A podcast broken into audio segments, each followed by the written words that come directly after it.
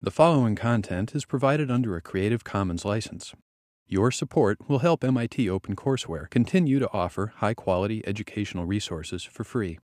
To make a donation or view additional materials from hundreds of MIT courses, visit MIT OpenCourseware at ocw.mit.edu. Um, I also had a couple of students asking me about what do you do after this class? Um, if you want to take more classes in games, if you want to take more classes in game design, if you're thinking about the, the spring semester. I just wanted to throw some um, course numbers up here.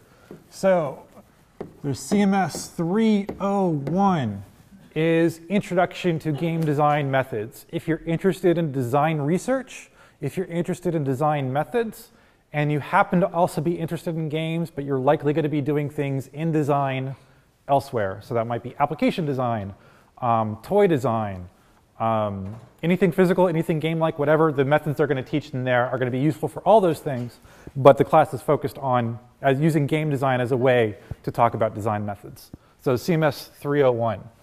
Uh, CMS 608 um, it's a class Philip teaches and I co-teach with him on game design. So if you want to know more about how games are designed, um, some topics we talk about are things like game balance, tuning. Um, the projects are all board games and card games, so the entire class is done with analog game design. Um, so we can actually get more, uh, more detail into how rules work, how rules uh, mix together. Um, we play a bunch of board games, we analyze them, and then we make board games. It's very similarly structured in this class. It's team-based. You'll do four game design projects um, in that class. There is CMS 610. That is Media Industries and Systems, the Art, Science, and Business of Games. That's taught by Chris Weaver um, from Bethesda Softworks.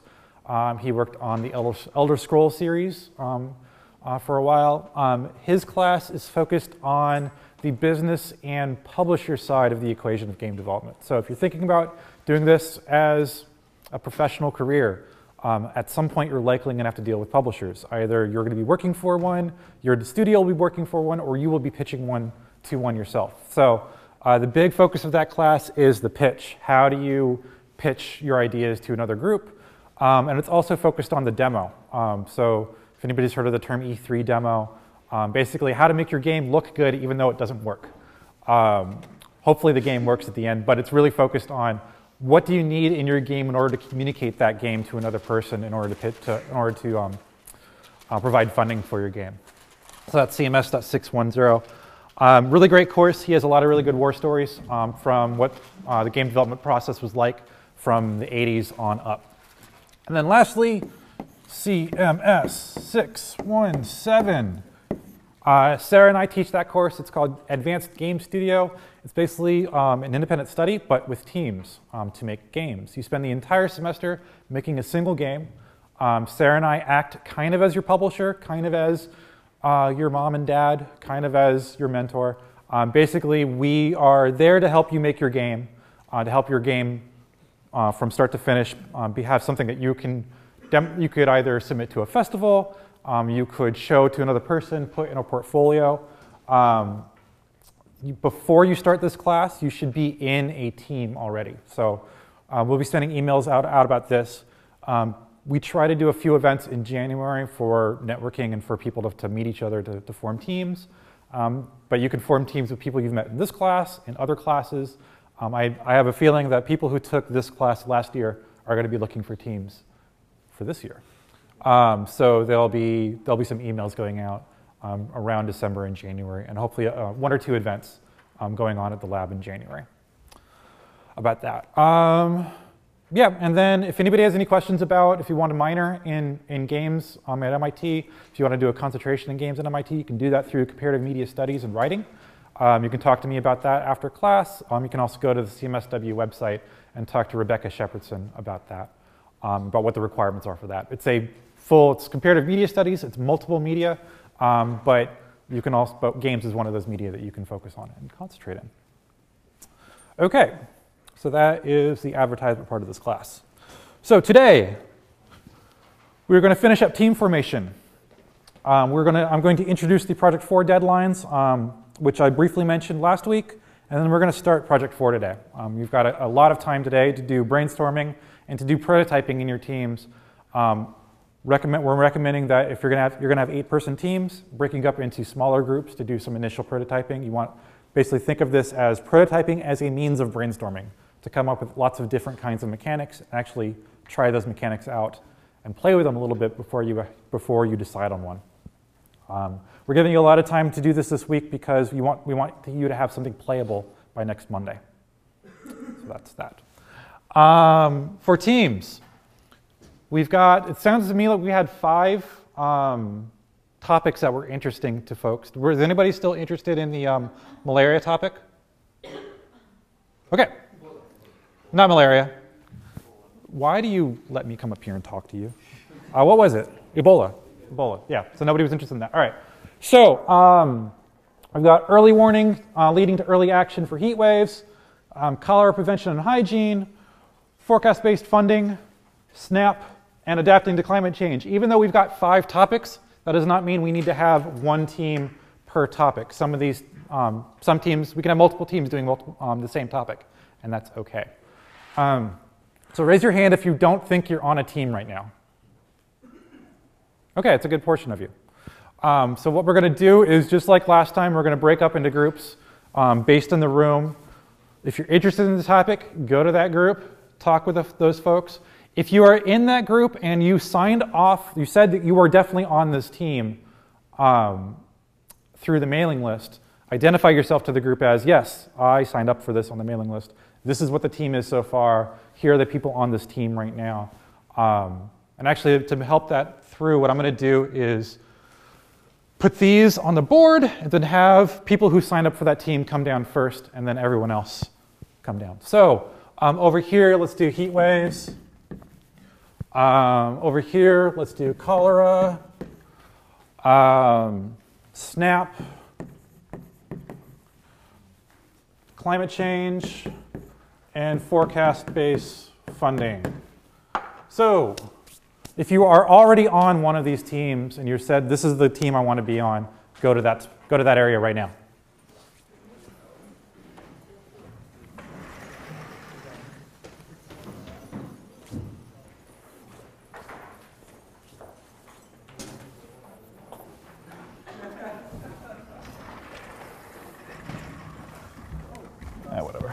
That's okay. All right, so heat waves one, two, three, four, five. Cholera one, two, three, four, five. Cholera six. Cholera seven. Um, are you standing up? Are you anybody here on Snap? One, two, three, four, five, six, seven. Cool. Come on. If you're on Snap, come on down with the rest of the group. Um, adapting to climate change. If you're on that team.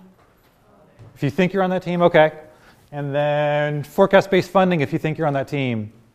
One and two so far. Okay. All right. Um, so if we're going to one, two, three, four, five, six. It was only six. Okay. So um, move to whatever team that you're interested in right now, talk with some folks, um, talk about, if you're on the team already, um, talk about some of the things that, you've been talk- that you talked about last week, brainstorming wise.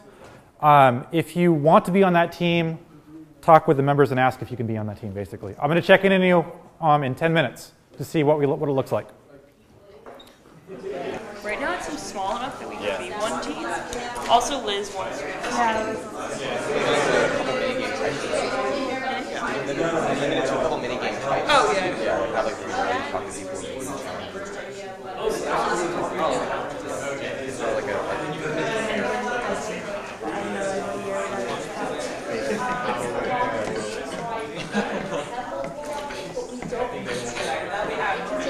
All right, after this amount of discussion, how many people are still undecided about what team they want to be on? Uh, kind of undecided? Anybody else? Kind of undecided? All right, so if you are 100% decided, put your name on your post-it, put it up on one of these things, do it really, really quick, come up, put it up, sit back down, please. Um, all right, so the, the, the, dangers of having more than, than 10 people. Yeah, so uh, in fact, just in fa- there is already dangers of having eight people or more. Uh, but this class was actually intended for you to actually feel that pressure, right? We've got an eight-person team. You're going to have communication problems of the wazoo. That tables might tip. Be careful. Um, yeah, your laptop's on it. Uh, the the and once you get to a 10-person team, what we've seen from previous years is that 10 people teams don't act, uh, 10 people and larger teams don't actually outperform six-person teams. They actually get about the same amount done. Or less. Uh, or sometimes less because the communication um, overhead actually breaks down further. You might get a lot of content done, and it turns out to be very uneven in quality because you have multiple people doing content. Now you could succeed in breaking your team up into little subgroups and be able to organize yourselves that way. But we've never seen it done successfully in this class with students, you know, uh, uh, with your level of experience. Yeah. So what we would recommend is that for a team, well, if you've got something like 12 people in, uh, or 13 people now in a pile? 13. Yeah, you will probably get more done by splitting into two groups. Um, if you are deliberately brainstorming in order to take advantage of 13 people, then of course you're going to come up with a game that can only be ex ex executed by a very large number of, of, of, people. What we're, we're just saying is that those games have traditionally not done very, very well in, in, in our class. They may be functional, they may actually deliver on the thing that you intended to make, but we've seen six-person teams do much more, partly because they iterate a whole lot faster. Um, and the, they, they may have smaller ideas, but the ideas end up being a whole lot more polished. So that's our advice to you. Um, it is, I, if they really want to do a 13-person team, are we going to let them? Um, wow. Against our yeah. better judgment. Against our better judgment, we might. Um, Yeah. But we're going to really, what we're going to ask, I think, today is to break up into small, into two smaller teams for brainstorming. Um, we actually we want all the big all the big teams to even break up into smaller teams anyway to do some brainstorming and to do some prototyping. Once you have all that figured out in class today, by the end of class today, you can decide how big you want the team to really be. The, well, the one issue that we have though is we've got some people who are not in class today who will be coming into class. We've got the, the three that we talked about. There might be one or two more. If there are any other people like that, they will be automatically put on the smallest of these teams. Um, so I'd rather them turn into a, a six person and cholera turn to seven rather than an eight turned into nine. Because um, these eight person teams are actually just good enough. Yeah, the eight person teams are just about the size that we were hoping for. Six person teams actually, to be perfectly honest, I think the six person teams have an advantage. Uh, but you know, that's, that's just the numbers that, uh, that, that's just how the numbers break down. Yeah, the, when we have seen a 10 person team actually work, what really happened was it was 10 people Eight of them worked on the game, two of them worked on the networking component. The networking component did not work, yet the game was still as feature complete as it could be without networking. It could, it could work without the networking. That's not what we're looking for. Um, we want the, the, the, game that you are submitting, the game that you're creating, the, the design document that you're submitting to us on Wednesday, and the game that you're playtesting on Monday to be the actual game. All those features that you're saying are going to be in that game to be the actual game that, that you submit at the end of the semester. So don't think of it as, well, if two people flake, then it's backup. It's not. If two people, if two people flake, if you're too big and you've got two people who don't know what's going on and they cause some issues, it's just going to be a disaster for the entire team. Did anybody, in the previous, so this year, all of the Project 2 and Project 3 teams were actually bigger than we've, than we've done them in, in previous years. Um, previous years, we were, there were about four people, maybe five tops, and we had you do six and seven, I think, right? Um, did anybody feel like with seven people, they got a communication method that worked really well? Like already like, okay. Uh, I see, uh, what, what, what, what was that, what was the method? Mm-hmm. Yeah, I mean, it's the sort of thing that what, whatever method you use will definitely improve with practice, right? So, so, so if you got something that sort of worked well, something to try again. Um, but the fact that most people didn't, you know, gives us uh, uh, should already give you some warning of what a large team is going to feel like. It's, uh, it's going to be tough. Mm-hmm. Um, for the structure of the class, on Wednesday, we're going to be talking about um, more of the requirements, the aesthetic requirements for Project 4. And we're talking a little bit, well, we have another, basically another design discussion next Wednesday. Um, on Monday, we're having a short design discussion about educational games. And then we'll have a, one of our first discussions trying to talk about some of the person, the person-to-person issues we see in, in, in making games. Um, in this case, it's team dynamics and how to identify team dynamics. We'll have a couple more talks like that to kind of help you get used to running in, in um, a bigger team. But between now and, and next Monday, um, we're hoping in class to give you plenty of time to actually work on, on some of the. Know one of the biggest issues with working in a big team is just figuring out what is, what is that core thing that you're actually making? What's the thing you're trying to communicate to each other? Um, we've talked, talked about how you can use the, the vision document for that, and how you, you can use the prototyping, the, the, actual prototype you make for that. Um, but often it is just having everybody in the same room at the same time talking and just working together. So we're trying to give you as much time as we can.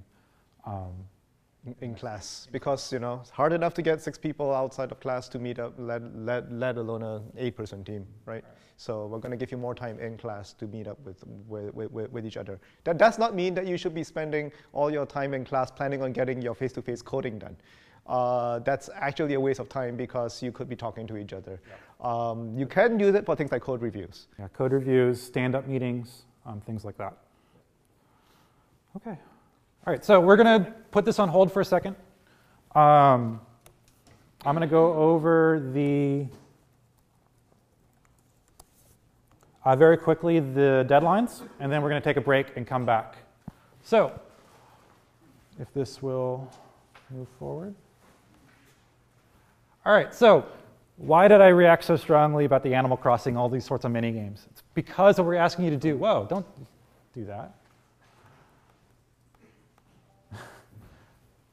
All right, so what we're asking you to do is create a small, fully functional, polished browser game. Um, one of those mini games would count as a small, fully functional, well-polished browser game. And we're asking you to use the design iteration techniques you've used in the past. Um, what does that mean? We're actually talking about the same design scope as the previous two projects. It's just you spent more time on it to actually get it working exactly the way you'd want it to work. Um, if you had um, maybe slightly larger, so if, if your previous two projects had maybe one core mechanic and one supplementary, there might be two supplementary mechanics to that core, um, but that's about it. Um, if you've got a game that has an overworld, then the overworld should be the bulk of your game. Um, if you're spending, if the mini games that you decided to make are the same size as that overworld in scope, that's already way too overscoped, if that makes sense. It's an eight-week project. We're giving you, you've got about two weeks to concept and prototype uh, multiple game like multiple game experiences. So what we're asking for today and tomorrow on Wednesday is you're not just prototyping one game. You're prototyping lots and lots of different little games. Looking at all those games, you're actually going to have time to spend. You're, you're to have time to spend on multiple different prototypes rather than just a single prototype that you iterate on. Um, so we're asking is if you've got an eight-person team, break yourself into two groups of four, four groups of two, create some really small board gamey looking things, some very small interactions. Maybe they're playable, maybe they're something you just described, but really go big blue sky and try to think of all the different things that can happen with, with because these topics that you're dealing with are, are very large. Um, and we make sure that your design is grounded, very, very well grounded in the sources that we've been given by the client. Um, there's going to be multiple times when they'll be here to see your games and talk about your games. Um, they'll be on your email um, so that you can ask them questions about that as well. Um, so design constraints, use all the mechanics that we've, that we've um, been practicing in class um, with your previous projects. Not all, not all the mechanics simultaneously. Use any of those mechanics. Any of those mechanics. Um, so it could have trade-offs, it could have randomness. It does not require to have both. It's required to have whatever it takes for the project that you're, for the, the topic that you're working on. Whatever makes sense for the topic that you're working on. Those top two tend to be in the realm of, of what those topics kind of lean themselves towards. But if you find something else and you want to use that something else, great. Spend some time really, really working on it. I spend a couple weeks working on it before you make a, a full commitment. Um, so your target audiences, each of those topics has um, their own target audiences, which they talked about. Um, the top three are the ones to really focus on, uh, depending on your topic. So Red Cross staff and volunteers, so people who are knowledgeable and motivated about the topic already, who just need a little bit of extra information, um, community organizers, um, and then youth, people who are motivated but maybe not knowledgeable about the topic. Um, Again, the, the, other requirements, these are, we are holding you to these. Uh, maximum play length of 10 minutes, single or multiplayer game. Um, test your user interface well. Um, it must use and play audio for the player unless audio is absolutely not required for your design. Uh, if your design really does not need audio, then don't use audio. But if it has, a, if it's a, it's a web browser experience, there should, probably should be some way to use audio as, a, as a, a method of getting feedback to the player. So it could be as very simple as a ding when something happens, and that's okay for this project. Uh, what matters to us is that you have a unified aesthetic, which we'll talk about on Wednesday, what exactly we mean by that. Um, and then also we're asking you to give design thought to spectating users. In the final uh, presentation, you're going to be presenting the games on the projector. People are going to be watching the games and being played. They should be able to understand how the game has worked just by watching it. Maybe they might need to watch it one or two times to figure it out, but they should be able to figure out what are the things that are going on in the game and how are, those, how are all those interactions happening. Um, so your deliverables, um, that was from up till now. Uh, so on Wednesday, uh, turn into Stellar a high-level design doc or back box copy, the same form we've been using um, previously. Some kind of vision statement that says, at this point, these are what we think this, the, the features are going to be. If at any point you make a significant design change that says our feature list is going to change, our game is going to look different, update that document. Um, you have up until the end of, of um, the semester uh, to do that. And whatever you turn in, whatever that document is on the last day of class, should be what game you're turning in. So the, the, that document and the game should have the same features in there. Um, but we would like to see the, the, the, the, any changes that happen between now and then, we'd like to see how those changes happen and why. Um, so reflect them in that. Um, on Monday, turn in a product backlog. You're going to do a two minute presentation, the core of your game design idea, and then we're going to do a playtest. Um, on the 27th, we are going to have at least one, possibly two of our clients in on that data to, to, play those games. Um, Jano and um, Jared. Um, both of them came in for the first day of class. They were not in class um, when, the, when, the intro, when, when Pablo was on. Um, we are asking for some kind of sprint task list be submitted to Stellar Weekly. What exactly that is is completely up to you. We've given you a format that we like. We've given you a, a method that we know works. If you decide to change that method, let us know what you decided to change it to and why. But whatever you have, at every week, I should be able to go to Stellar and see what tasks you have to do uh, for the next week's worth of work. Um, we are asking for product backlogs. That's actually a concrete, please turn, give us a product backlog. The format used for the product backlog doesn't matter to us if it's a feature list, if it's a list of user stories. What matters is that all the features that you think are going to be in the game are listed. All the features that are done are listed as done um, and you've done some kind of estimation on, on what size those features are. Um, and then we're going to have you do two, uh, two minute presentations in class. Um, all, these should, all these dates are in Stellar in the Stellar calendar. Um, so the next two, two minute presentations are also on November 12th and then November 26th. Any questions so far about any of this stuff? All right, so project is due on Wednesday, December 10th. On Stellar, turn in all of your previous builds um, your written postmortems, your design change logs, your updated document, and this time we're asking you for four focus test reports. Um, there are in-class playtests on the 27th, the 5th, and the 24th. Two of those could be used for focus test reports. The other two must be external. Um, no, and then yeah, we're going to have um, postmortem presentations. So um, Postmortem presentations, instead of five minutes, you're going to have 20 minutes. We're asking for a polished presentation of the work that's been got, that's, that went into developing the project, um, all the iterations that you made within the, so we want to know about your design iterations in this presentation. We also want to know those five, what went right, what went wrong, what was interesting um, in the project. Um, so that's about 10 to 15 minutes given on process, right? So, and, and team management too. Um, for all of your games, someone who hasn't played the game before will play the game live on stage. So that's basically a, this is a one way for us to see somebody who hasn't played the game before try it out and see how it works. Um,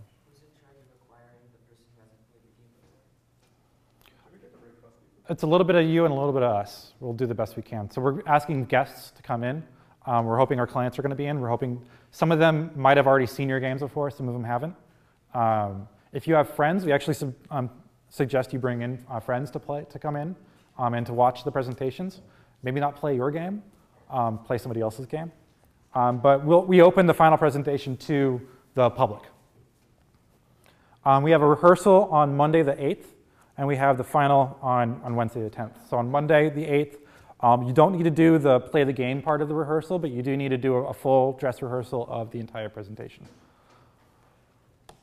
Uh, and the reason why we're doing that is um, we're going to give you feedback on that, on what you might have missed, what, you, what we'd like you to see in the presentation. And you've got um, a couple days to, to apply that feedback to your presentation and to make it better, basically. And I think that's it.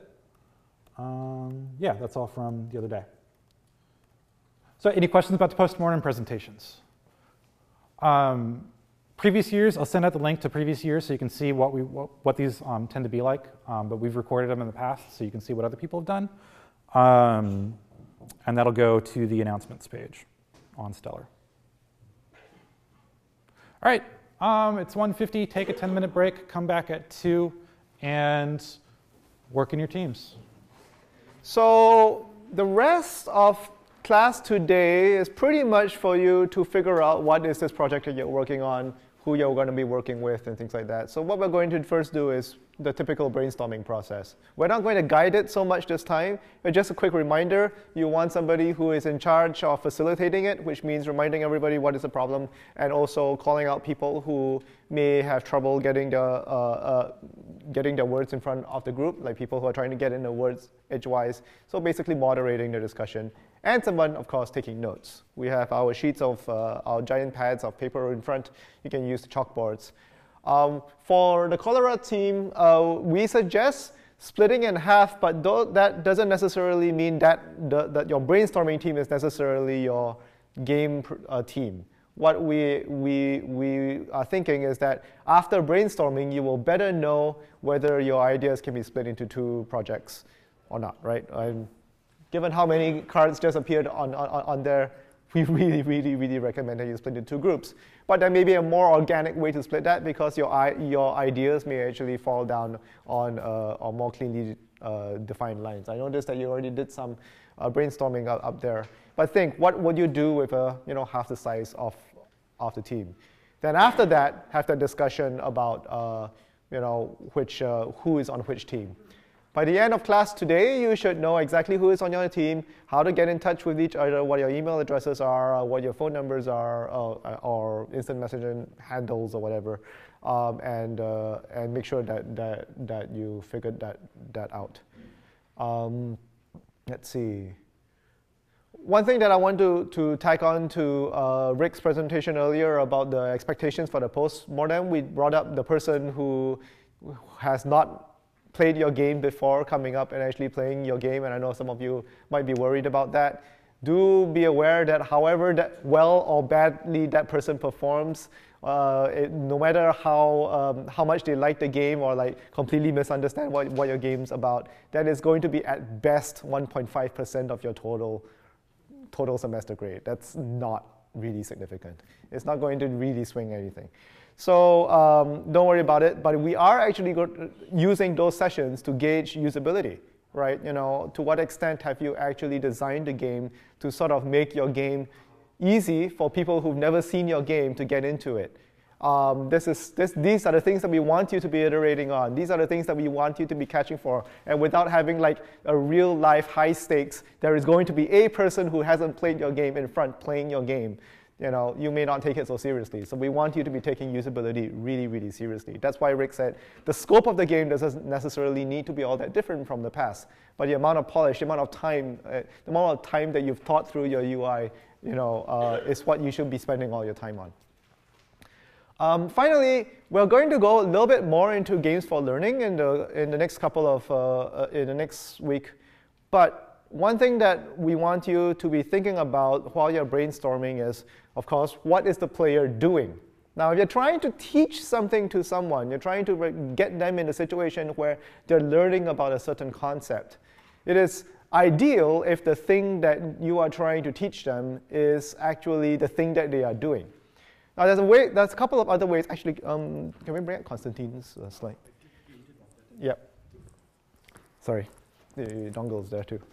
There are a couple of other things that you probably are already considering putting into your game. Uh, you know, things like what is the theme? I, I noticed, you know, uh, the brainstorming for the cholera already started talking about things like storyline, right?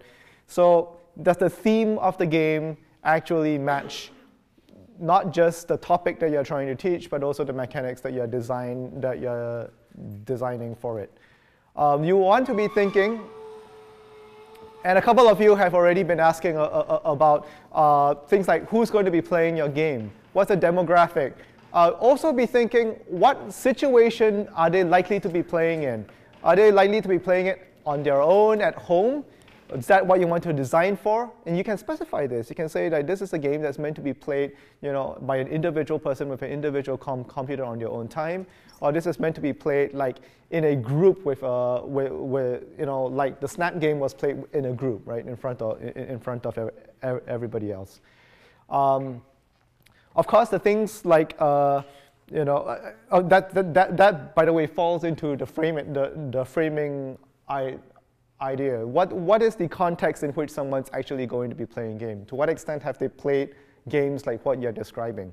You know, if you are making some sort of like hardcore strategy game, to what extent do people need to be familiar with strategy games in order to be able to play the game? Or, you know, do they just need to be familiar with things like Facebook games, for instance? Uh, or do you really want to make a game that, that doesn't assume much play literacy at all? Um, you want to be looking, of course, at the data, and that means all of the material that we provided you, as well as any information that you're looking at in, uh, in Google searches or academic research or um, information that you're getting from your domain experts from either the, human, the humanitarian response lab or, um, or the climate or the, cli the climate center. Is that right? Climate, yeah. Um, so make sure that you know you're, re you're representing that as fairly as you can. Um, because this is a game, you know, you do have liberties to, at, at, which point you can sort of abstract out those numbers. You know, maybe you're not uh, mathematically very, very precise because you're trying to get a certain feel of the game. And that, of course, goes into the aesthetics part. Not just the, the graphical aesthetics, but the way how your game feels. If you're, if you're trying to represent, you know, a really, really tense situation on the ground and the, the way how your data model uh, makes it resolve, makes it feel like your game is really clinical and it's very, very easy to deal with the situation as long as you're, you know, a, a, as you know the, the tried and true formula, then you're not accurately representing the situation even though you might be accurately using data.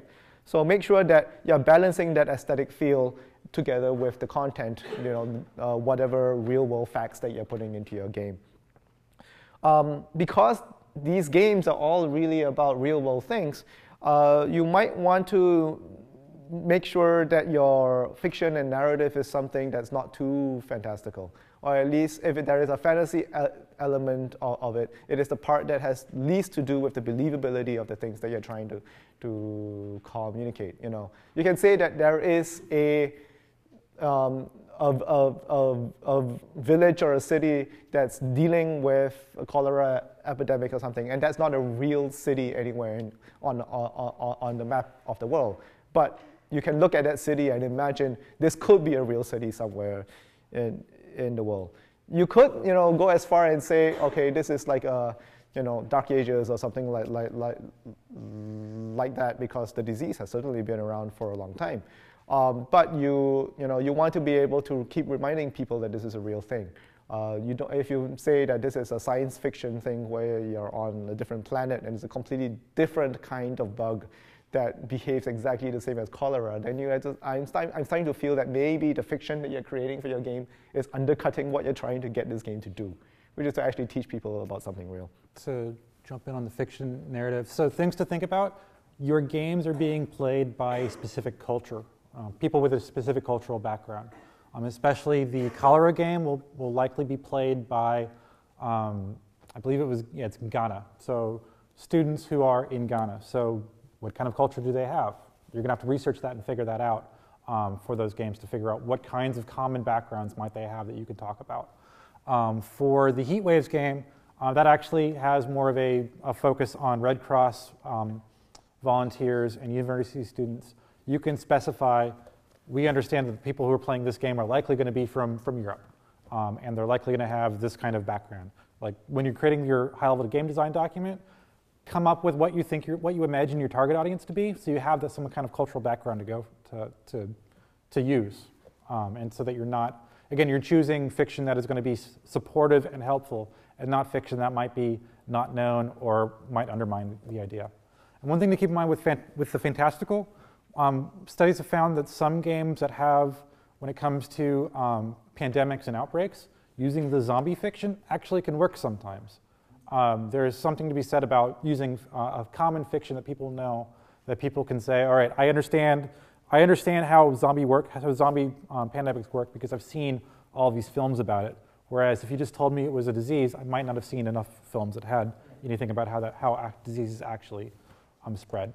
So really think about what is your problem, what fictions might be useful, and what narratives uh, might be useful for, your, for the problem that you're facing. Use fiction to keep the topics relatable. Um, and you know, if that means drawing on things in popular, in popular culture, you know, that's great. That's a tool at, at your hand. Don't use fiction as a way to paper over design problems, which I've often seen. You know, oh well, if, if we set this game in space, then we can sort of like skip over all, all, all reality or something like that.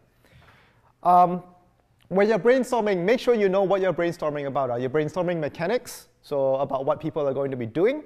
Are you brainstorming, uh, you know, what the fiction is going to be? I would say do a separate brainstorming session for each one of these things. Maybe, you know, just spend 10, 10 minutes. You don't have to brainstorm every single thing that we're showing you here. Um, you could brainstorm what is the aim and impact that you want to achieve in this game. How are you going to do, do are all of you even on the same page about what you want your game, to, the, the, the, the, kind of change you want to see in the world, right? And that's, that's going to be your purpose. That's, that, that's going to be what do you all understand what this thing is? A lot of it has been defined for you, but I'm not guaranteeing that everybody on your team necessarily shares the same idea. So a brainstorming process might be able to get that out.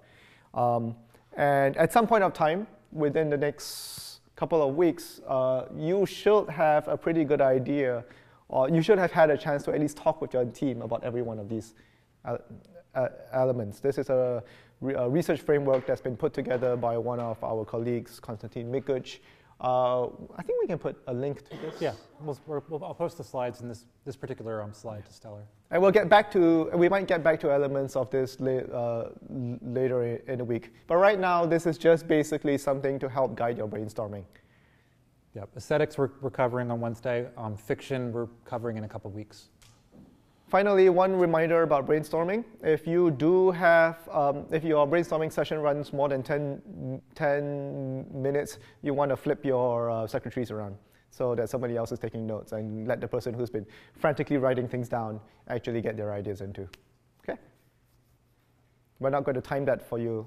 That's going to be something for you. And once they've got their teams, email video game bosses Oh, put your, your vision statement should have all your team, your team and all your member names in it, and that's due on Stellar um, on the date that it says. So put all your names uh, uh, in, in, in, the, in the vision statement. Yeah, rest of class is yours.